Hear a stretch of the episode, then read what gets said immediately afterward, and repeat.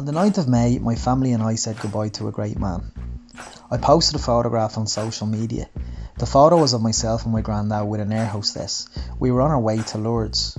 My granny took the photo, and the caption of the photo reads I love this picture. Granny Linda and Grandad Ray took me to Lourdes around 1987 on a good luck pilgrimage. They were not looking for a miracle. My granddad wasn't deeply religious, he had some sort of faith. When he prayed for things, he would pray to his mother or St. Patrick. I'm not too sure about the latter, but I know my great granny Clark was thought of in such high regard that she is still spoken of in our family today. They took me to the grotto in Lourdes. As we were all waiting for divine intervention, a stone fell from above and hit my grandad on the shoulder. He picked up the stone and put it in his pocket for good luck. He kept it. It's still in my granny's house, under lock and key to this day. I'm physically a bit different. I never felt different. The support system of family and friends around me never batted an eyelid and never made me feel different. My granddad always told me I was perfect the way I was. When I was born, my mother was told I'd only last for around a week. So any time I reached milestones or had achievements in my life, my granddad would always point to the stone from Lourdes and would say, I told your granny that that stone would bring us good luck. He was a great man, and as I said, I love this picture. This episode of What's a Story podcast is dedicated to a man who taught me how to have compassion and empathy for others. My granddad, the legendary Ray Clark. Oh,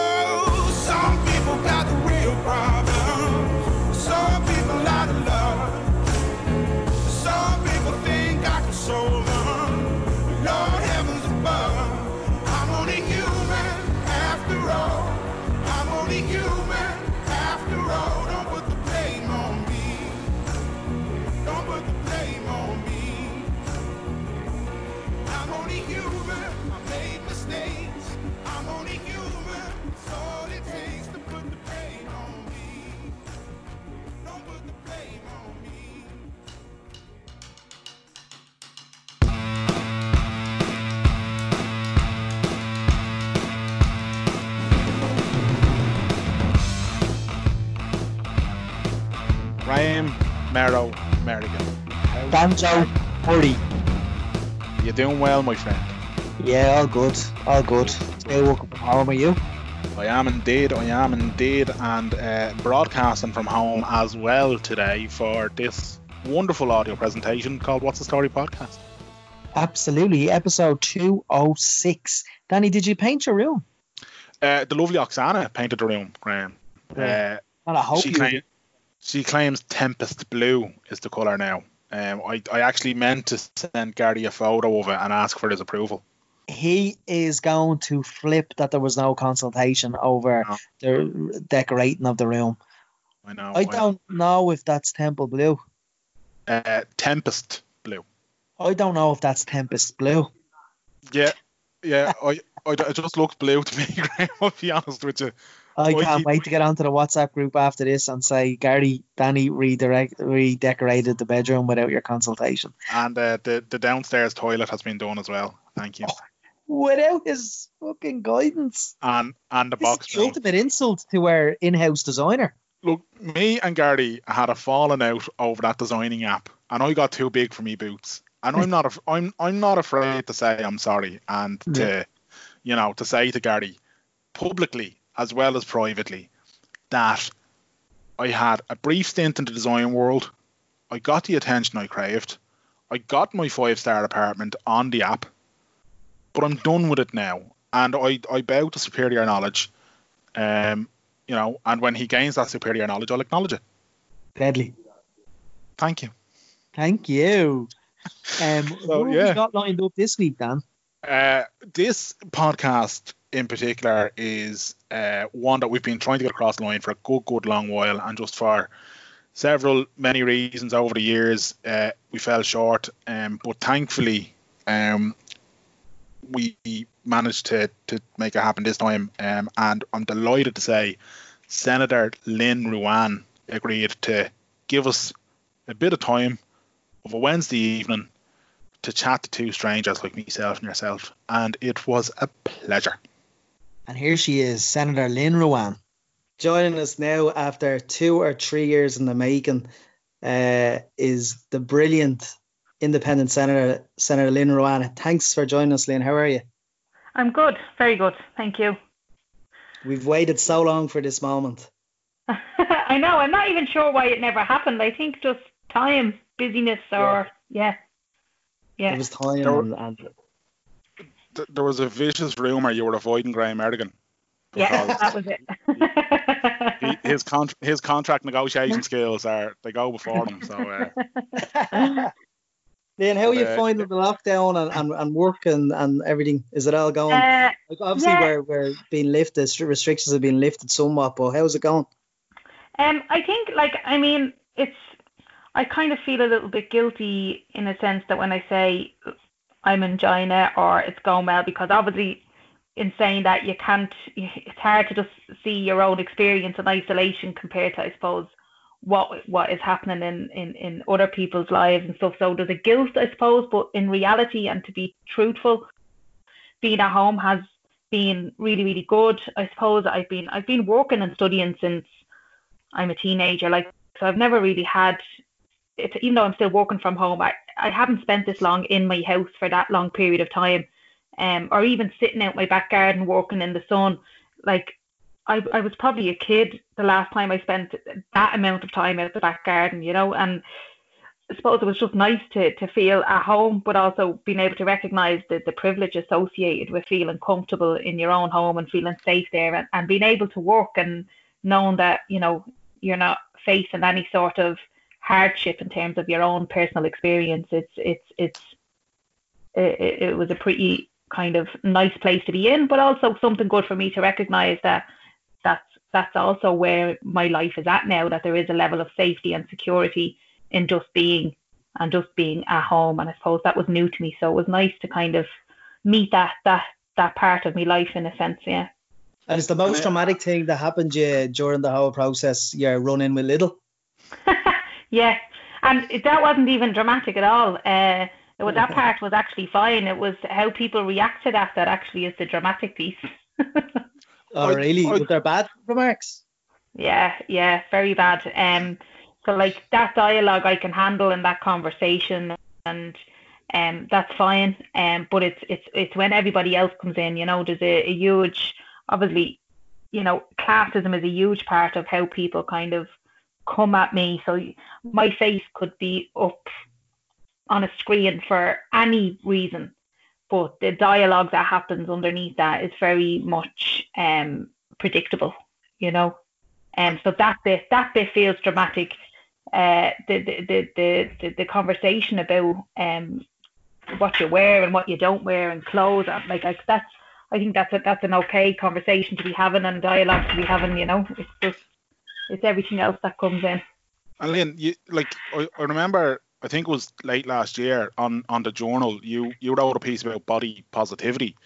Uh, what like I just I don't know when I seen that at first uh, I seen some of the comments underneath that whatever, but the first thing I thought of when I seen that thing with Lidl was Jesus. I remember she was just writing about body positivity recently. Like, did did that Yeah. sort of come into your head at all? Like, were you kind of thinking, "Oh Jesus," ranting when it was happening, or like, No, like it wasn't that. It's more just this is ridiculous. Like why why would anybody care what you have on you when you walk into a shop? Like unless you have unless you have your genitals out walking around the shop, I think people uh, should M- just Merrow has experience with that. Yeah, Jesus.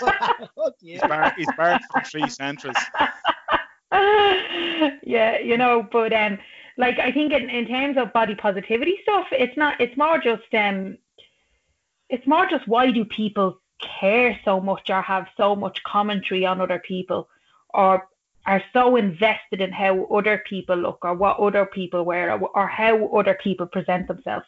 I think that's that's what what bothers me more than most. You know. Yeah, ah, that, yeah, that, yeah. that, hap- that happens a lot though doesn't it like uh, it's a cons- especially kind of with social media like it's always like I'm, I'm kind of invested at the moment with J.K. Rowling uh, with her kind of kind of contribution to the transgender discussion and it's kind of like I was I was I was reflecting on her tweet and I was kind of going she woke up Monday morning saying to herself I'm going to tweet this and she knew the reaction she was going to get was going to hurt a, a, section of our society that's in a Mhm. minority that needs an arm around them. And she is a gazillionaire. She has no worries. She's right. She's still writing books and stuff. And it's just like, why? I just don't. I just don't get it. Like, I don't get why people. I'm not trying to solve the world or the crisis here, but I'm Mhm. just like, I just don't get it. It's just fucking crazy to me. Yeah, I think um, I think the fact that we feel like we can have such a running commentary on other people is is quite it's quite sad. I think I suppose, especially for someone with such a high profile, say like J.K. Rowling, like it's it's. I think th- I think the attacks on her are are not are not okay in terms of like you know I believe she's been getting terrible abuse and death threats and stuff. And I don't think that's okay either. But I also, you know, I also don't see why as well she's so invested in, you know, tweeting something that is going to have such a negative impact on lives that are nothing got to do with her, first of all, but also doesn't impact her in any shape or form. Like she's of such privilege. And if these are discussions that she thinks about or wants to have, I think you do have to take responsibility if you have a massive following like that in terms of what what you do with it, especially if a minority group are going to be impacted. And a minority group that have extremely high death rates, mental health issues, you know, self harm because of the rejection that they feel in society. So the people that experience huge mental health issues, like the LGBTQI community and all minority communities, usually it's not because they have issue with their identity, but it's because of how other people reject who they are, have a running commentary who they are, and they spend their lives having to justify their existence.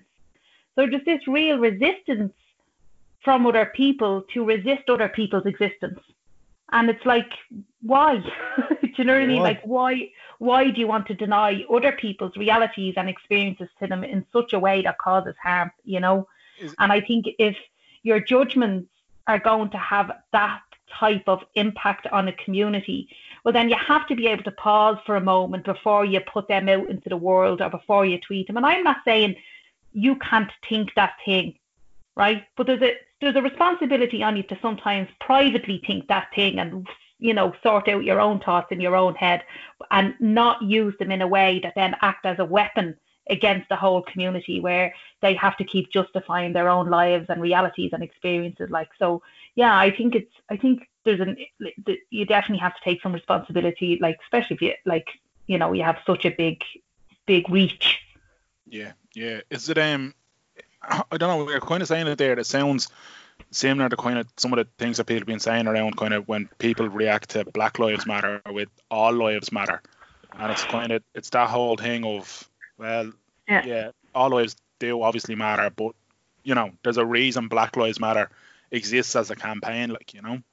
Yeah, exactly. And I think um, I think there's also a space where you know, because sometimes in me when I see reactions like that, like say even my All Lives Matter, my reaction is I I have to slow down for a minute because I want to just say like. Sh- Shut up, Bart. You're not realize, you know, there's, there's an automatic thing that it stores in you. But I think we we have to learn how to have dialogue. So we have to learn that there's many people whose instinctual reaction will be, but all lives matter, you know, and maybe that's because they've never had a conversation about race before. Maybe that's because they have very little understanding of race, the struggles within race. Maybe they've never, you know, so it's like, how do we also slow down and how we uh, challenge those conversations and challenge those opinions of people in a way that's helpful so that it becomes a dialogue, but not necessarily, you know, a dialogue in the public sense because there's also there's I find it very sad in one way as well that people have to look at a dialogue happening about them. Do you know what I mean? So that there has to be there has to be a community that that keeps saying our lives matter. Can you not all just accept and see that our lives matter? And it's like, how do you get to that point? And how do we have dialogue that brings as many people along as possible without completely shutting people down when they have genuine um, concerns or you know queries about particular things that they probably never explored before. So it's like that's why I think school and how very early on is how we introduce how how we do that. You know, it's like it, there was a petition going around this week about you know how white the the leaving cert curriculum is. You know, you know the lack of diversity, the lack of um, people of color, the lack of traveller um, in their history books. You know, so it's like to save us having to have those discussions as adults or to save having to get to a point where adults have never had a conversation about race before it should be reflected at all levels of our development from from the moment we're born you know right down to the dolls that we buy our children you know what i mean? Like are we buying dolls that are of color are we buying barbies that are different shapes and sizes you know? So it's like how do we introduce those conversations at the earliest possible point so that we don't get to adulthood and we just end up having a massive struggle and fight of opinions rather than read dialogue about how we solve the problems of oppression or the problems of inequality, you know, because we'll uh, so much of our time will be taken up trying to convince people that other people's lives matters while the solutions are being left on the side because we're trying to convince people why we need the solutions and it's like how do we get to that point early and i think we, we've a lot of work to do on that Absolutely, yeah, absolutely. Um, it's like w- w- one one of the things there is you're saying like when it's in schools and stuff like that, we need to be kind of getting in early. Like Remember in my school, kind of like you know at the time didn't think that of it, but like now looking back on it, I was quite fortunate in the sense of like there were, there were travellers in uh, our members of the travelling community who were in my class in secondary school. We had uh, like foreign exchange students who were in our class, people from different backgrounds and all that kind of thing. And when we were a kid, we didn't really think that of it, but like obviously, you know, being a little bit older, hopefully a little bit wiser, kind of looking back on it, you kind of appreciate that a little bit more because without thinking about it, I was getting that exposure to it's different for, you know, Mhm. Tommy than it is for me. It's different for Mhm. Anne than it is for me, that kind of thing. Like, But I um, think the thing is, like, even though um, we might be starting to see more of that diversity within the classroom, people that are from the more minority backgrounds don't see themselves reflected, say, in the teaching profession themselves. So they don't see themselves reflected in the structures of the school. So even though as children we might allow be um be able to break down them barriers between our own social groups, but when they sit down to read the text, there's no mention of the travellers that have done, you know, that are part of our music, part of our history, they're our indigenous, you know, but yet there's no mention of those when we're doing history, when we're doing music, when we're doing metal work, when we're doing all the things that travellers were so um, amazing at until we remove their ability to by stopping their ability to travel, you know, and it's like so even though um, children will break them them barriers between each other, minority groups still need to see them ref- themselves reflected in the structures as well. Otherwise, you know, they won't want to go on and become teachers or doctors or because they don't ever see themselves in those professions, you know. yeah, How, how do we get how do we get people um to understand, say, the struggles of minorities? Um, and I ask that because as a wheelchair user, um, when I'm when I'm telling stories of discrimination of my experience uh, over over the years, like I had one uh, maybe 15 months ago where an establishment told me to, that I had to leave because they weren't insured for me. Like th- that, and it makes no sense because you don't get insurance outside. No, do you, do you insure wheelchair users for this premises? You know, he, and when when I tell people of that story, and I'm sure other minorities go through the same uh, anecdote stories with their friends and family and and uh, people that they meet, and the response is always like, "No way, geez, I, I didn't know that." You know, I didn't know that, but like I always get the impression then after telling the story, having getting the reaction of, oh, geez, I didn't know that, then it's kind of just forgotten about. Do you know what I mean? Yeah. It's like how do we how do we teach that for all minorities? Because there is like I've had I I have huge empathy and compassion for what's currently going on at the, in, in in the world at the moment because I've experienced loads every day. If I go out to to a shop, uh, I have to I have to kind of say to myself, right, there's someone parked in a wheelchair spot there that I can't get out of my car now. Do I? One day I'll say, no, I, I'm not in the humour for an argument, and then the next day, right, I'm fucking, I'm raring to go. Like, how do we get people that don't face these issues to understand and to, in return, show us empathy and compassion? because Yeah. the traveling community has no the, the, the majority and I could be generalizing but they don't the gen the general population does not have compassion or empathy for the traveling community because of social uh, uh, social like the, the, the things that get happen and, and Peter Casey didn't help that either Yeah, I think I think because I think it can probably feel overwhelming to think how do we teach people all the things that might be an issue for all these groups in society? Because it just feels like it's a long piece of string in terms of you know how do we make sure we can get all the information into people's heads? And and that can feel quite big.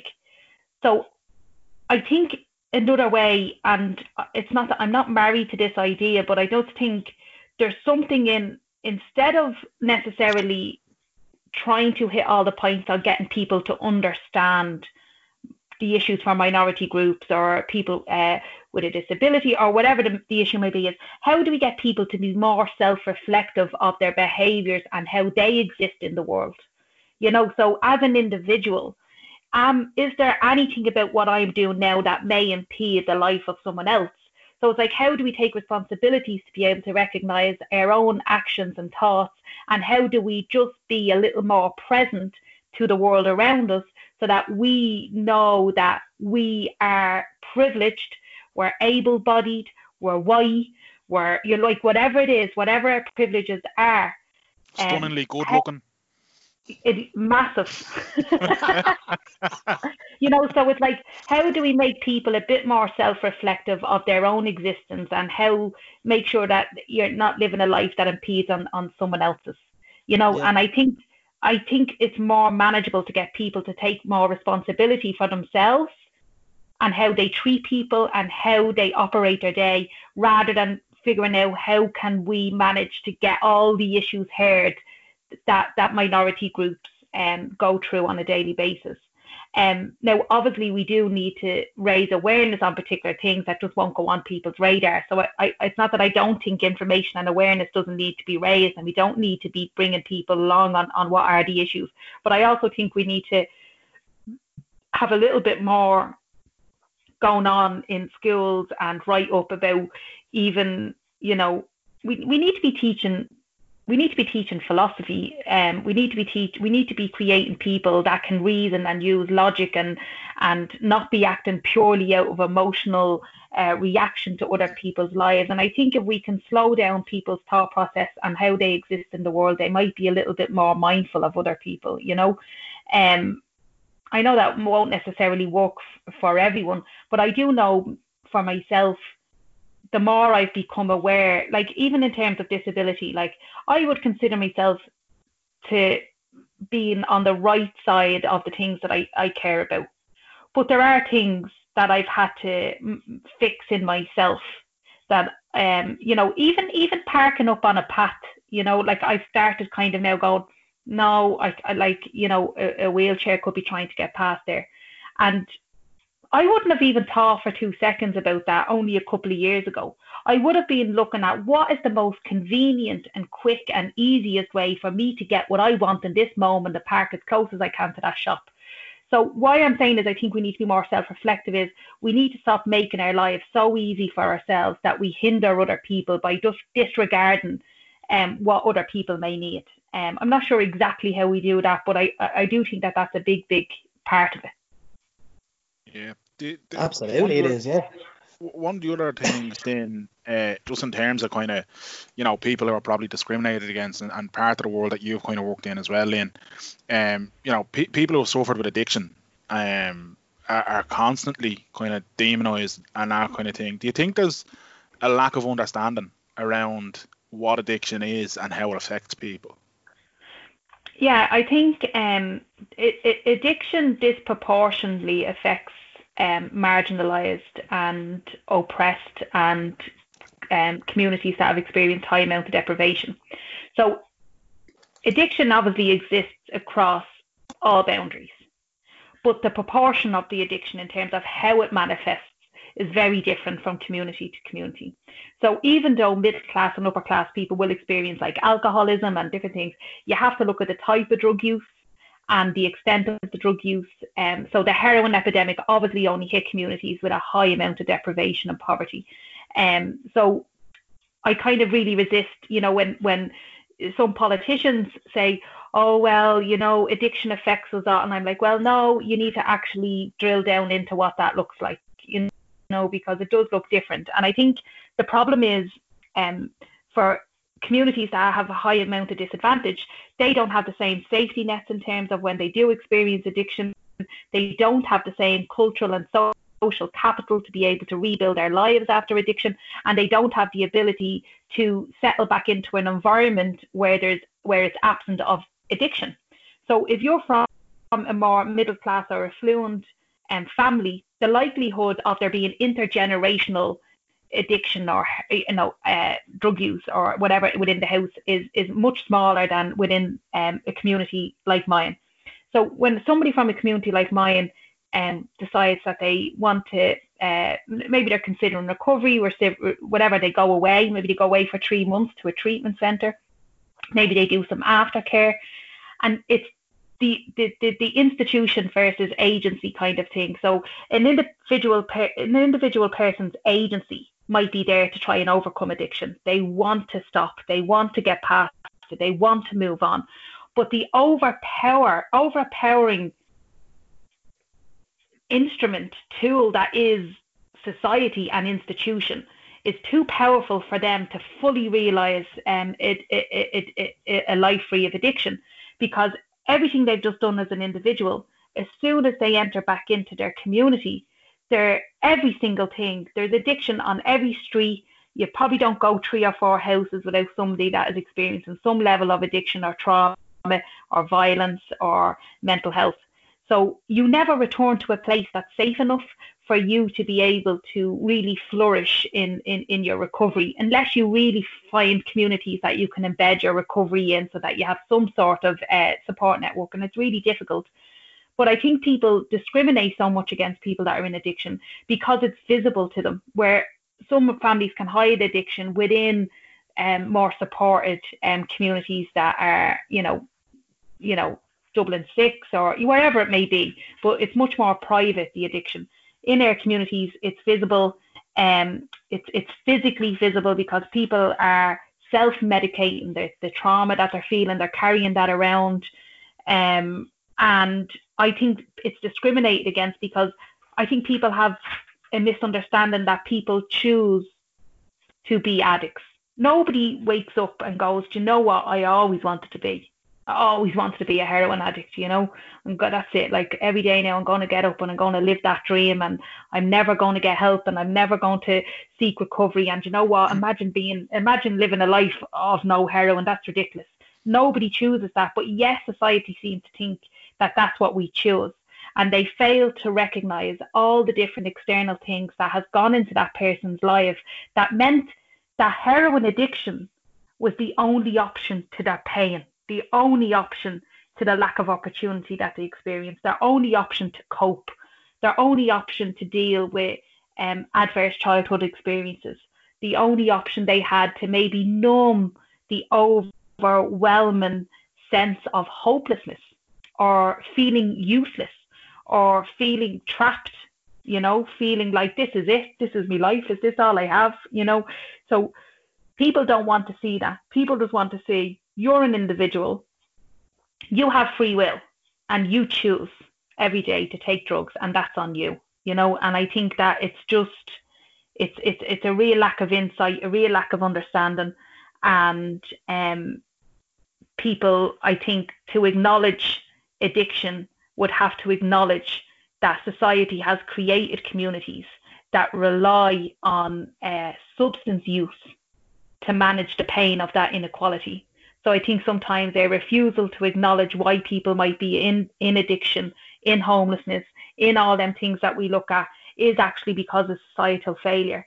So when you remove addiction um, from the individual, and you place it in the context of the family and then the family of the community and then that community of a society that we apart that we are supposed to govern and care for well then you at some level along that thread have to take responsibility for being part of contributing to that society and we don't want to do that So it's better to blame the individual because then you never, ever, ever have to look at yourself and how you judge the world or how you contribute to the world, especially politicians or people that are in decision making roles. You know, we need to take responsibility for why people are in the situations that they're in.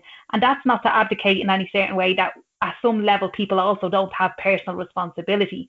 But your ability to be able to take personal responsibility is very, very difficult when you're living a life that where there's no safety.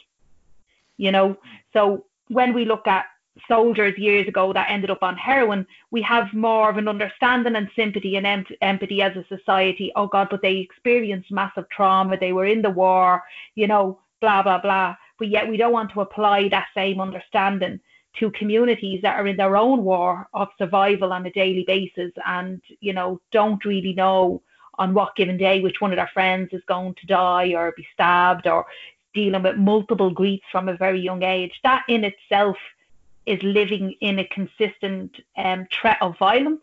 So it's violent. We're living violent lives in a sense.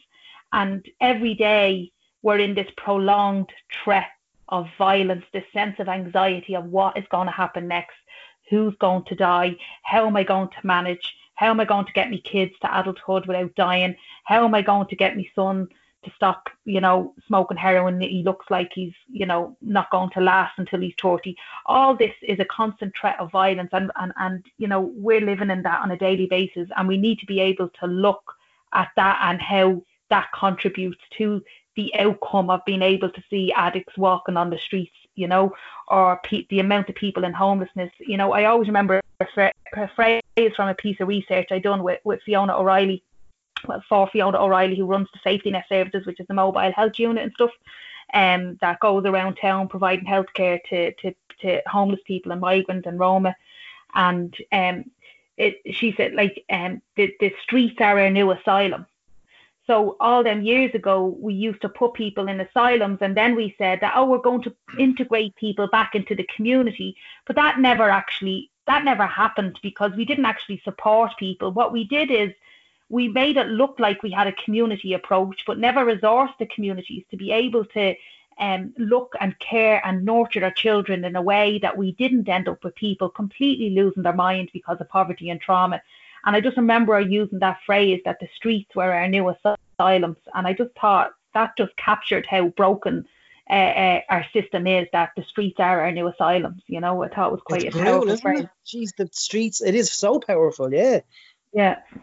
And, and are, are we getting are we getting better um with people with helping people with addictions, Lynn? Yeah, like I think I think in a sense we are. I think there's a greater understanding. I think there's a constant conflict between, you know, um providing a service and care and understanding to people, but never fixing um why it exists. So I think we're getting better at providing a real multi, like a multidisciplinary way of working with people.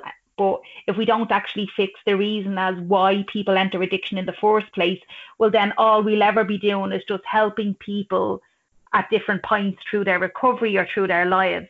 But will we ever reduce the amount of people that are living in the conditions that they're living in? And that that has to that's what needs to that's that's what's not matching up you know?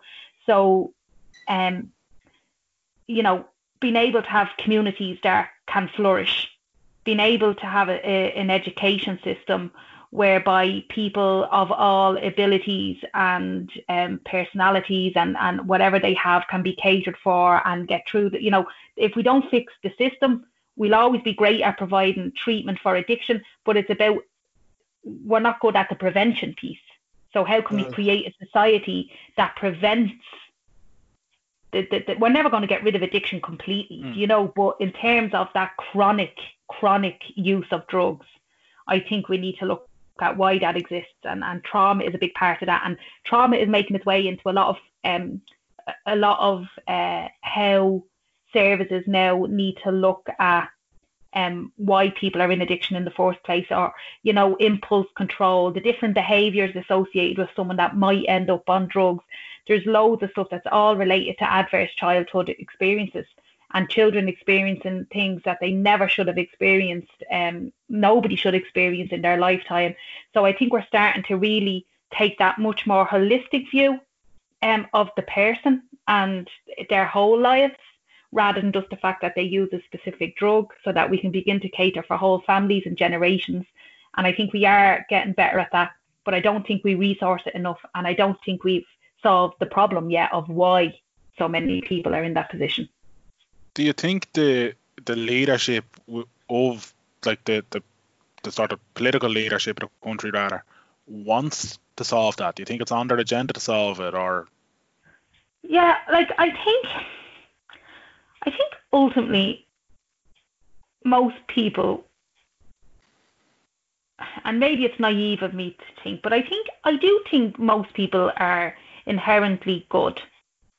And I think most people want to do the right thing. But I think sometimes good intentions is not enough.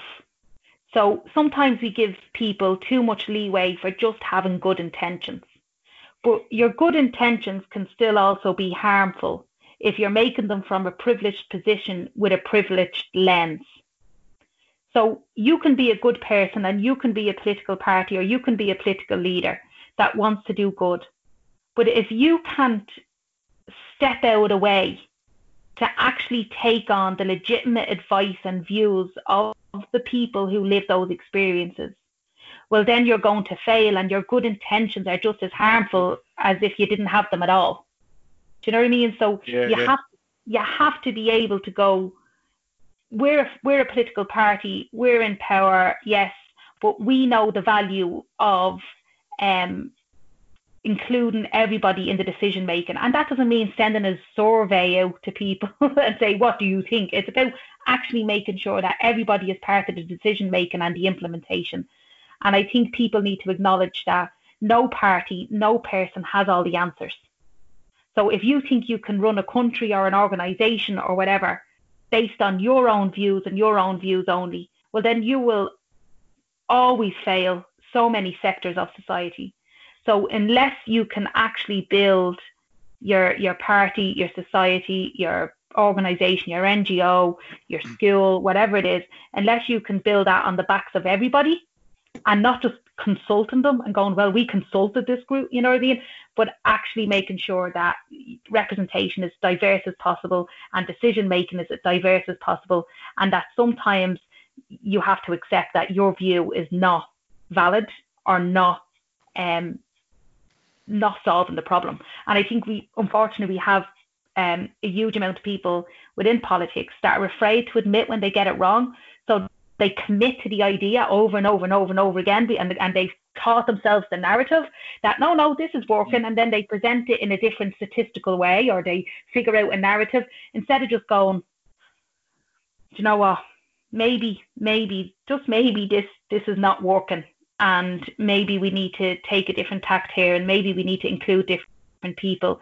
And I would love for political departments not to be made up all of like civil servants that are there in the same job for all these years and politicians who actually don't have the expertise for the department. They might be Yeah. quite capable, but if you're in a housing department, it would be much better to have housing experts and housing bodies to be actually the ones that are driving the policy in particular departments. Do you know what I mean? So I think yeah. I think ministers having different just be being given briefs to solve like the health crisis, the homeless crisis, mental health, when they actually don't have an adequate understanding or they've never even worked in it before or they've never implemented a policy in before and to somehow think that that person is going to know what to do to solve those crises i think it's extremely naive and i think we should be actually appointing um, experts and appointing independent bodies to be actually operating in some of the departments alongside the ministers Big time, hundred percent. Yeah, absolutely. Lynn, I seen um recently that yourself and a couple of colleagues um wrote a letter to, uh, I suppose it was Fianna Fa- Fianna Fáil, Fine Gael, and the Green Party about um it was was it a concern about the possible inclusion of people that have used racist rhetoric in the past?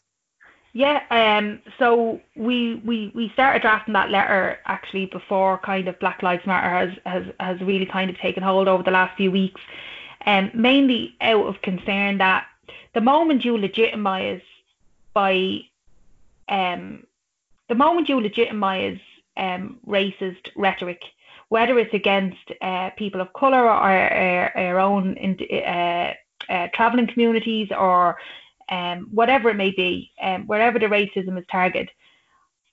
For me, is if you don't challenge that, if you don't, um, if, if there's no consequences for you um, using racist rhetoric um, and in a way that's oppressive to so many communities, and actually you're seen as a legitimate person to form a government, I think that's a real issue because I love. Do you know what? I love the phrase that's after being used in the last few weeks. I think it makes so much sense. Anti to be anti-racist. So it's not good enough for governments and particular leaders just to go, but I'm not racist. But you know what? I'll still talk to this person, allow them be part of the decision making process, but they're racist. So actually, you need governments also need to be anti-racist, you know, and governments also need to say we are, are we, we don't only not condone racism, but we refuse to allow racism to seep into our structures and into how we do business and how we develop policies. So for us, it was to make sure that our our position was held loud and clear that if you form a government with people who are um, who are using racist rhetoric and continue to do it and continue to not actually acknowledge, um, you know, uh, you know, and basically build their careers off it, um, if you do that, well, then you are just as you, you are facilitating that.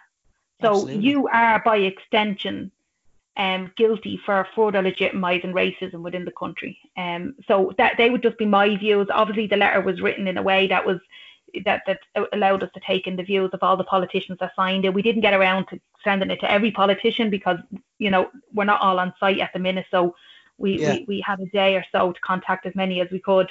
Um, but that would be my personal view that by extension of you facilitating racist um, commentary within your government, well then, you know, you have to take responsibility that you're part of the problem.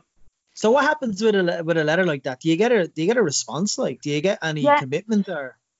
Yeah, sometimes like um we haven't had a response to that one um as of yet.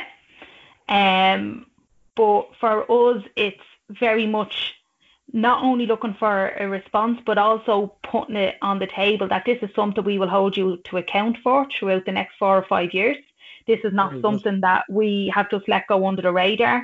We named four or five policy points within it, so we're making it very clear to them that these issues are priorities for us.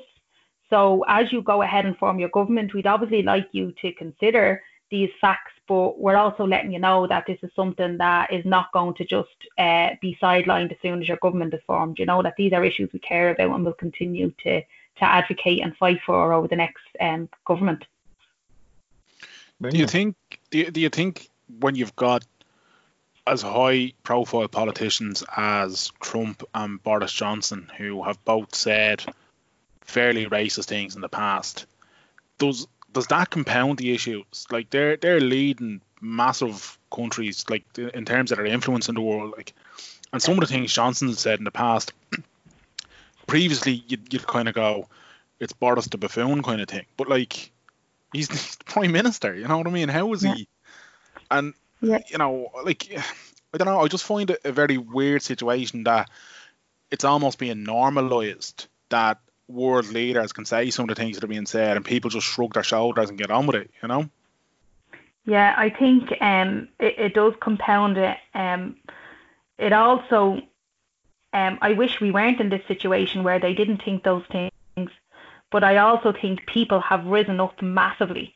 So because those two are so outwardly obvious in their mm. racism, because sometimes it's the private racism, the much more intelligent racism that's operating behind the scenes, that's insidious, that we can't see, that keep people out.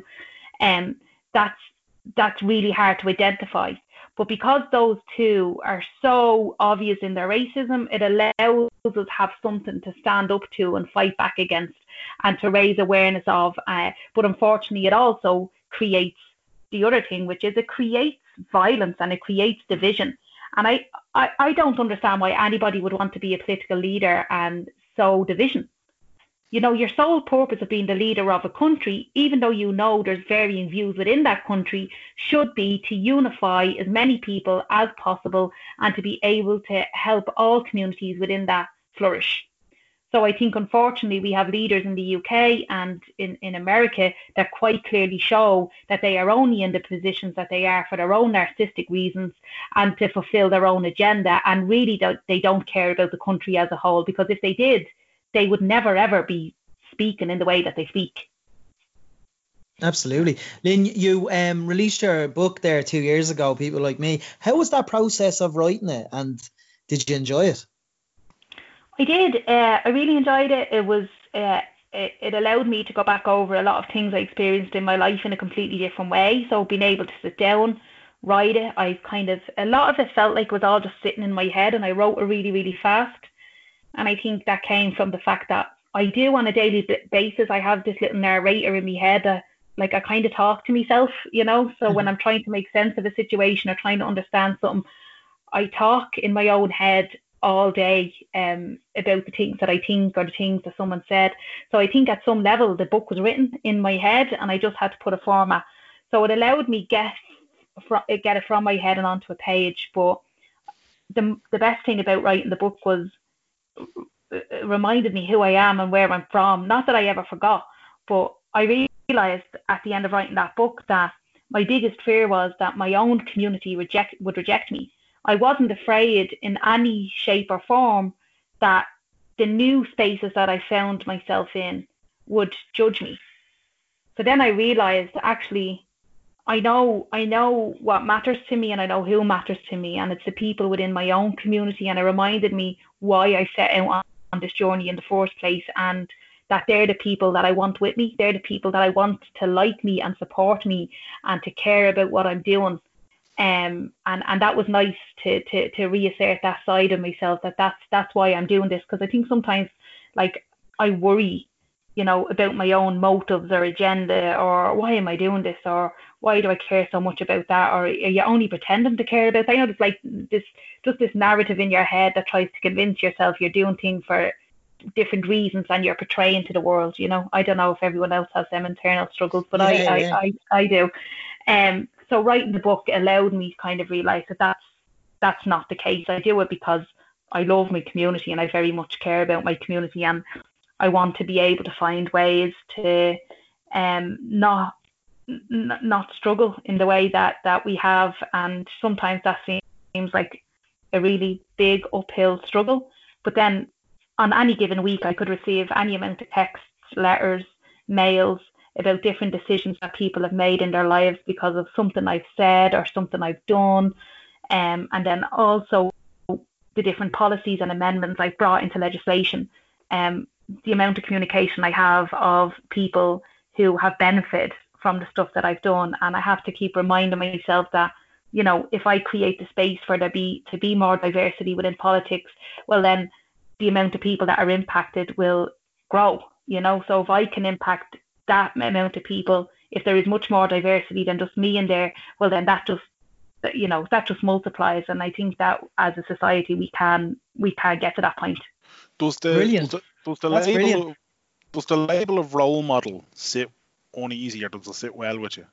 No, I don't like that word. I don't like that word. It comes with comes responsibility because at the end of the day, you know, you don't want people to see it as a role model because at some point you're going to let someone down, and at mm. some point someone's going to be hurt by something that you've done or, you, or you've said, you know, and I just want people to see me as, you know, as, as a human, as a person who's, who's trying to do good and um, doesn't always get that right, might not always say or do the right thing, but um, my actions each day keep moving towards doing the good, listening to people, trying to do better, trying to take on board what uh, uh, uh people's point of view, all of that. So I just want I, I think when, when we create role models, we create a stick by which we beat other people over on for not reaching those same things that we see as role model criteria, you know. So for me to be a role model to my community, could often be used by the establishment to kind of go, well, she's achieved, why can't you? You know, as if somehow, uh, you know, rather than me being an anomaly, that actually somehow everybody else is is has failed or something. I have to look up to me to be a role model, you know. So yeah, I don't I don't particularly uh I don't particularly like the word. Um yeah, I think I think it more comes with a personal fear of letting people down. You don't want to be anyone's role model because you also don't want them to be hurt. Yeah, you know when you were saying you were writing it there, and there was a sense of letting your community down, and and I, I gather from that comment that it's your local community, but at the same time, you, I'm not in your local community, but everything you say, I love, and I mm. mean it's like, is it? Do you think? Do you think it's fair to say it's the working class community that look up to you? And I know I don't mean to put pressure on you because I know what you just said about being a role model, but I mean the working class community, like I, I don't know what other word to use other than role model, but like someone yeah, to look up no, up. I think You are someone I to think- look up to in the working I class hope community. they. I hope, um, because so when, so when I say my community, I primarily obviously me and my immediate community, but then that same community that exists all over the country, you know, that have them same experiences as us. I do have those in in, in my frame when when that's what I'm saying and thinking. But no, I want people to look at me and see themselves reflected back at them in the decision making of the country. I just want I want I want to see it. I want people to have a mutual recognition. I want to feel a mu- mutual recognition between me and the people that I work for and with, and I want um, there to be mutual respect, and I want that to be a relationship of equal mutual respect. You know, because everything I do, I do because of them and because of the learnings and experiences that they have shared with me their entire lives.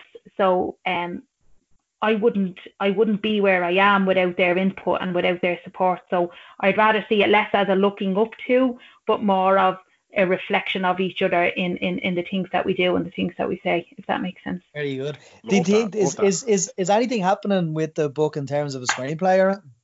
No, I've refused. I've refused to. Uh, I've been offered to to sign the rights away a few times, but it's not. I'm not doing it.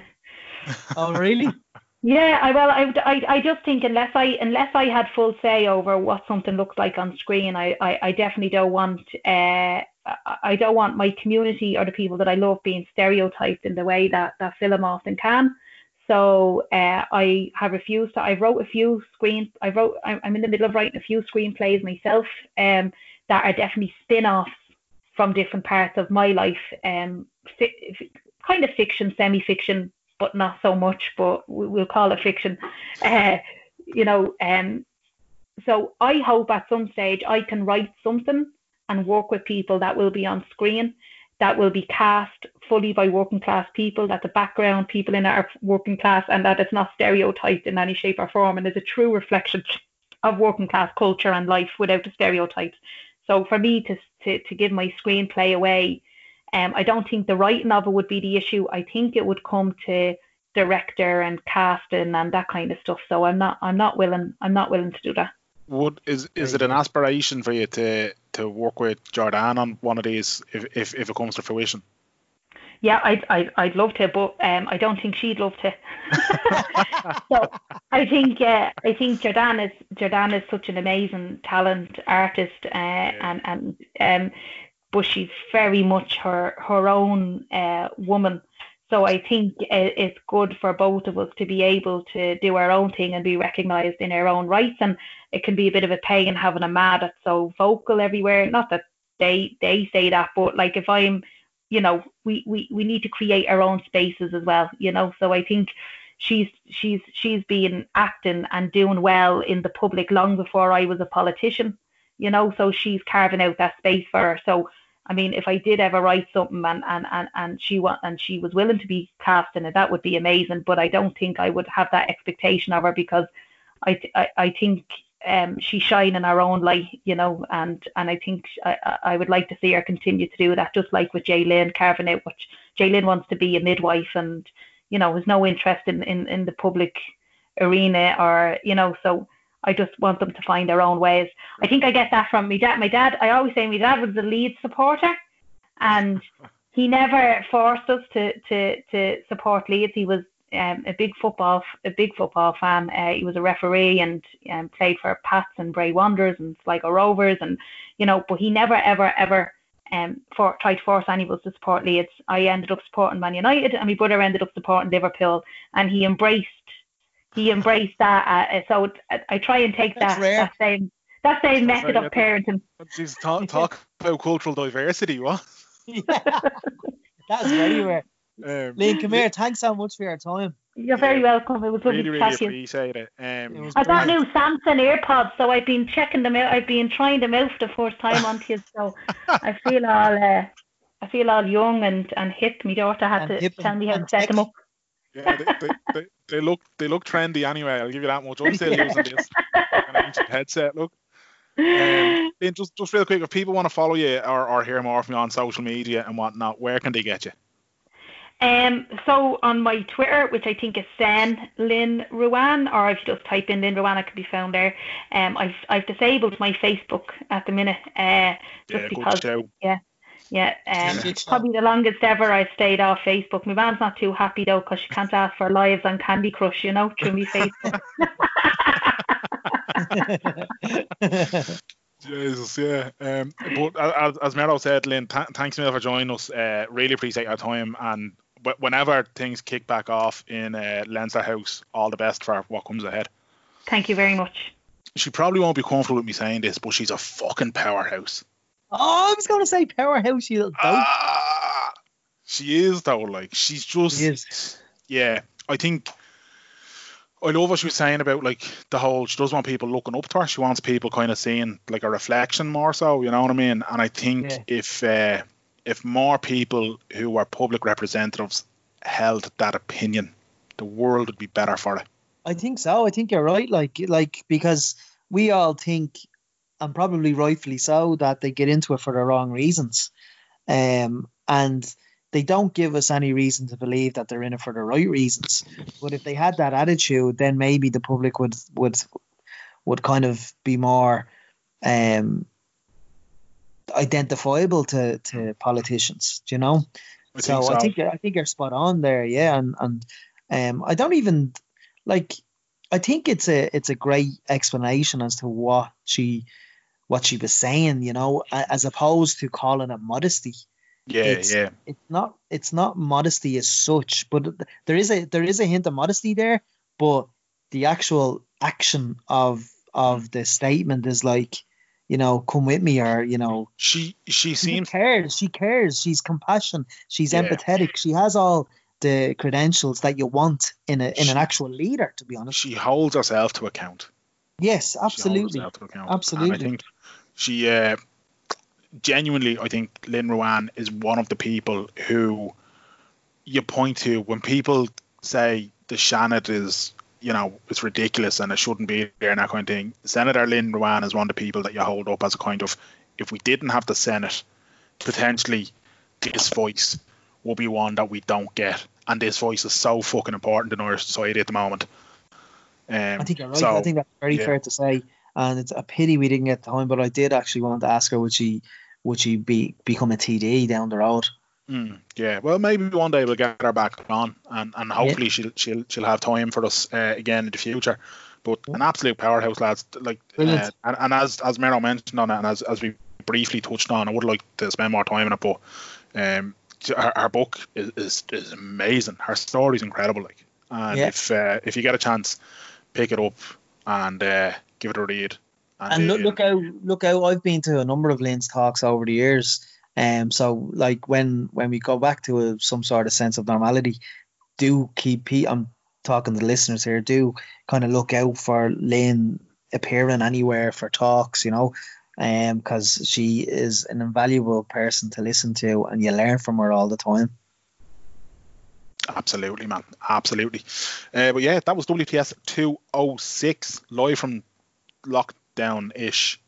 Are we still in lockdown? Are we, it's kind of it's lifted, but it's It's it's not lifted. It's kind of lifted a bit, isn't it? It's kind of like Like you can go anywhere within your county or 20 kilometers. I'm- how does that make sense? I I live know, five I'm- minutes away from Wicklow. Can I go to Wicklow?